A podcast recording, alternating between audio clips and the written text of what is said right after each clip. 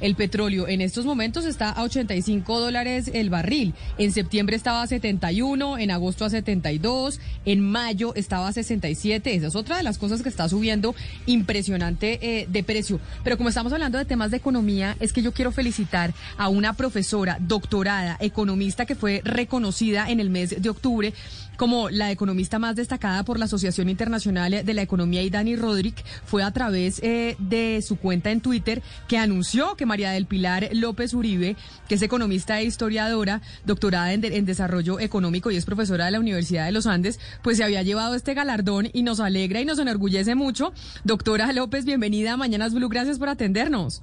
Hola Camila, buenos días para ti y para el resto de la mesa de trabajo. Muchísimas gracias por esta llamada y por esta invitación. Bueno, pues qué orgullo que uno, una mujer, dos, una colombiana, tres, haya sido galardonada y que ayer el anuncio lo haya hecho el propio Dani Rodríguez como la economista más destacada del mes de octubre. Nosotros como no estamos en ese mundo entendemos poquito, entonces usted échese todas las flores y explíquenos esto qué significa.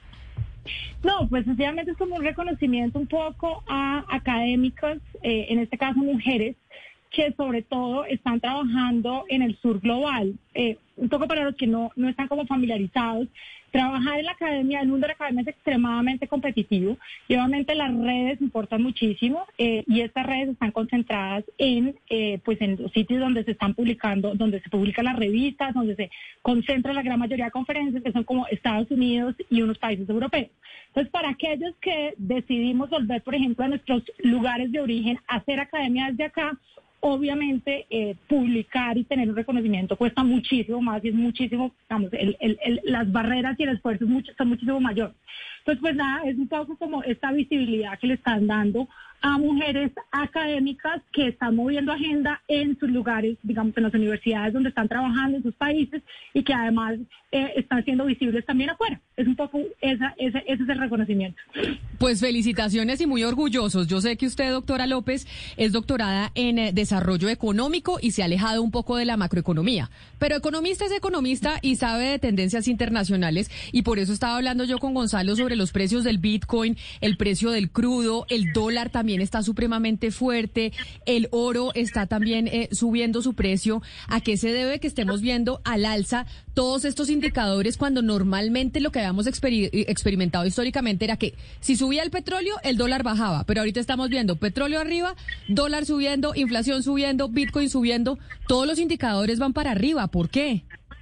Sí, pues a ver, en la relación entre el dólar y, la tasa de cambio, en el caso, digamos, de Colombia em, eh, y petróleo, iba más o menos, más o menos uno a uno hasta más o menos el 2016.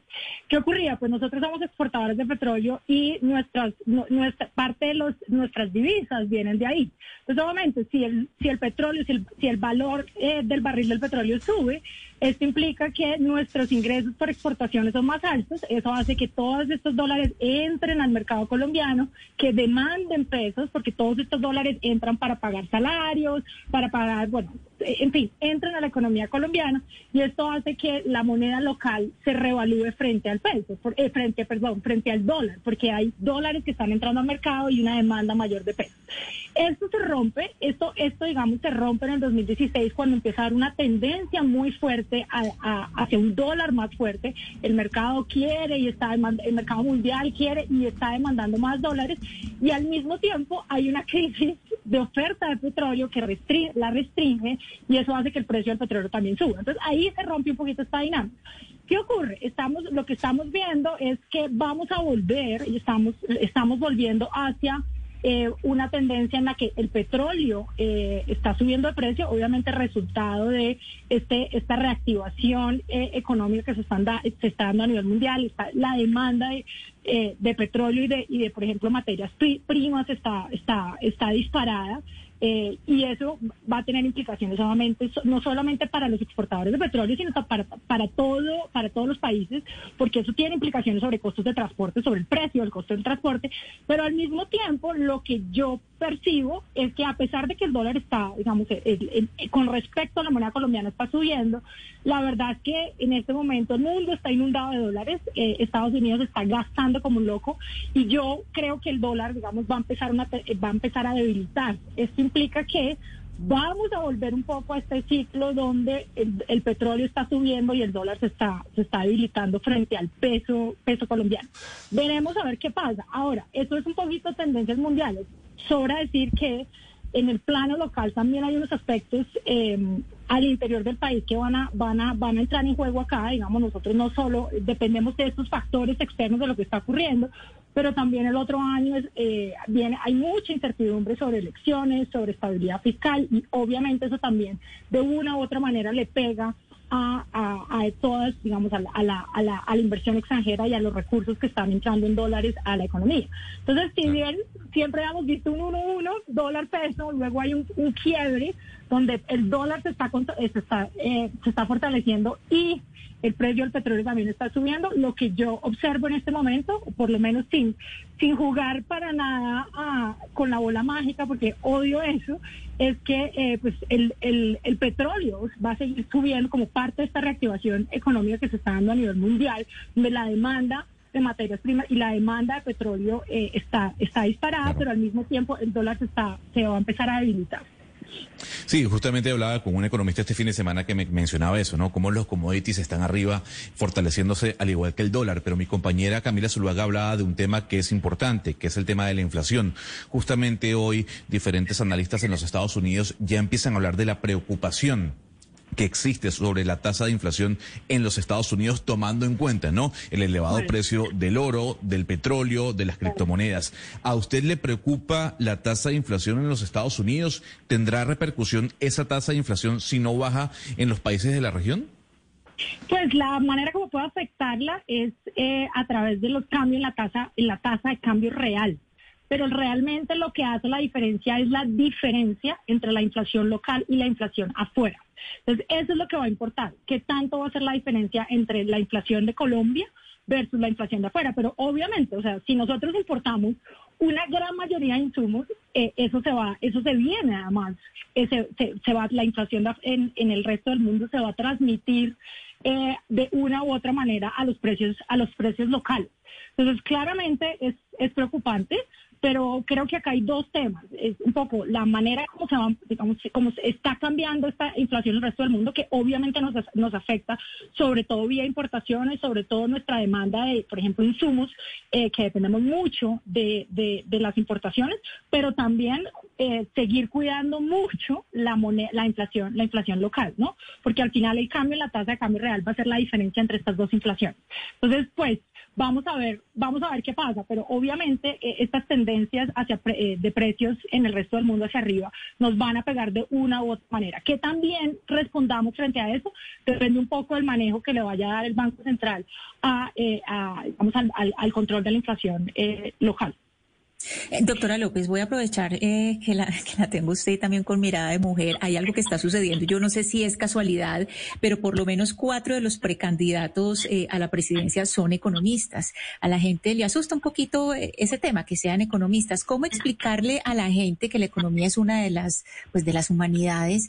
Y si será que un economista es el que puede sacar adelante a Colombia, el que puede sacarnos del problemón en que estamos en este momento. Pues me, dejas esa pregunta, es un poco difícil porque yo he trabajado con dos de los precandidatos, entonces digamos como que no quiero, no quiero como poner mucha carga sobre eso. Pero eh, nada, yo creo que el, tema es, es más per se como un economista, como un economista social, creo que es importante. Eh, es, es importante tener un buen conocimiento, por ejemplo, de todo este tema de variables macroeconómicas, de la importancia de tener un, un equilibrio fiscal, eh, de la importancia del control, por ejemplo, de la emisión, del control de los precios, pero al mismo tiempo es importante tener, es, entender que los economistas vamos más allá de eso, como decía Camila, digamos, yo soy una economista del desarrollo, yo no me dedico a la macroeconomía, eh, porque mis trabajos como economistas están enfocados a temas de desarrollo rural, a temas de conflicto, a temas de género. Entonces, hay economistas que, digamos, deben, creo que la, visión como debe pensar esto es, es que los, debe ser un economista que maneje muy bien y que entienda este, este, esta, esta importancia de las variables macroeconómicas, pero que no descuide en lo absoluto la necesidad de tener de, de, tener un balance fiscal y una estabilidad macroeconómica con un enfoque social, con temas de políticas públicas. Entonces, el, a pesar de que nosotros siempre nos, nos, nos, nos em, asumen que nosotros, los economistas de una, solo hacemos macroeconomía y solo sabemos de tasas de cambio y de inflación. Los economistas vamos más allá de eso y estudiamos otro tipo de, de, campos. Y doctora López, por eso, por eso justamente yo le quiero preguntar, porque pues su enfoque, como usted nos estaba contando, pues es un enfoque en desarrollo, en conflicto, en tierras, y yo justamente pues voy a aprovechar que la tengo aquí en la línea para preguntarle por la polémica que suscitó un trino del candidato Gustavo Petro este fin de semana cuando habló de una propuesta pues para ponerle un impuesto a la tierra que es fértil pero improductiva y la posibilidad de expropiar o comprar estas tierras, que el Estado compre estas tierras cuando son improductivas. Yo quiero preguntarle a usted, entendiendo que la Constitución dice que la propiedad y la tierra cumple una función social, que hay tanta tierra quieta que no paga impuestos en el país, ¿a usted qué tan peligroso le parece esta propuesta del candidato Petro? Pues mira, la verdad es que esta propuesta no es nada novedosa. Nosotros desde la reforma agraria 1936 estamos hablando de que la tierra improductiva se debe expropiar. Pero la verdad es que esto es muy fácil decirlo. Me parece que es un, es un comentario bastante populista en el sentido de que obviamente se vende muy bien, pero que en la práctica es completamente eh, casi imposible de hacer. Eh, porque ¿Qué es una tierra improductiva? Es una tierra que, que, que, yo pongo dos vacas y entonces ya deja de ser productivo, y ya deja de ser improductiva y empieza a ser productiva. Digamos, el concepto de, de una tierra improductiva es, es, difícil de definir y sumado a eso, mi sugerencia para los precandidatos y para, para el candidato Petro es que en lugar de estar vendiendo esas ideas que deben ser, digamos, que pueden en la práctica funcionar, pero que eh, son muy difíciles de aplicar, eh, deberían, por ejemplo, enfocar todo en un catastro multipropósito. Nosotros, él no puede saber qué tierra es improductiva o qué tierra es productiva si no sabemos ni siquiera quién es el dueño de la tierra, si no sabemos ni siquiera cuál es la vocación del suelo, cuál es, cuál, cuánto vale la tierra.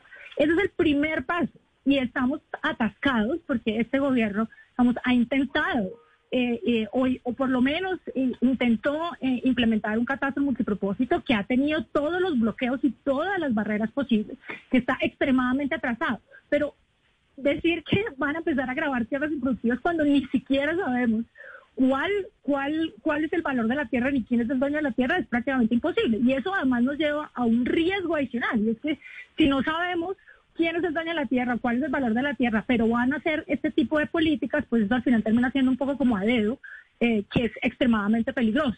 En Colombia, como te digo, en las pocas reformas agrarias que hemos tenido, que tuvimos en el siglo XX, las tres, la del 36, 61, 94, se intentó hacer eso y en la práctica expropiación fue mínimo, era, fue imposible.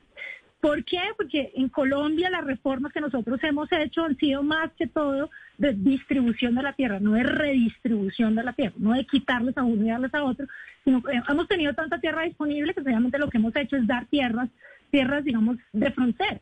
Eh, entonces, eh, pues, si me preguntas, me parece que es un poco, eh, que no es novedoso y que es extremadamente riesgoso de aplicar, precisamente porque todavía no tenemos, no sabemos quiénes, quiénes son los dueños de la tierra.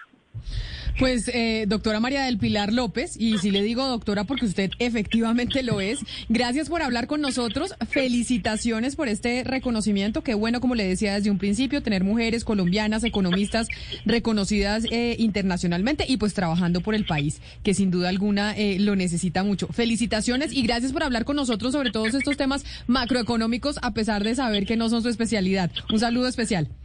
Muchísimas gracias, Camila. Un saludo y un abrazo para todos y todas.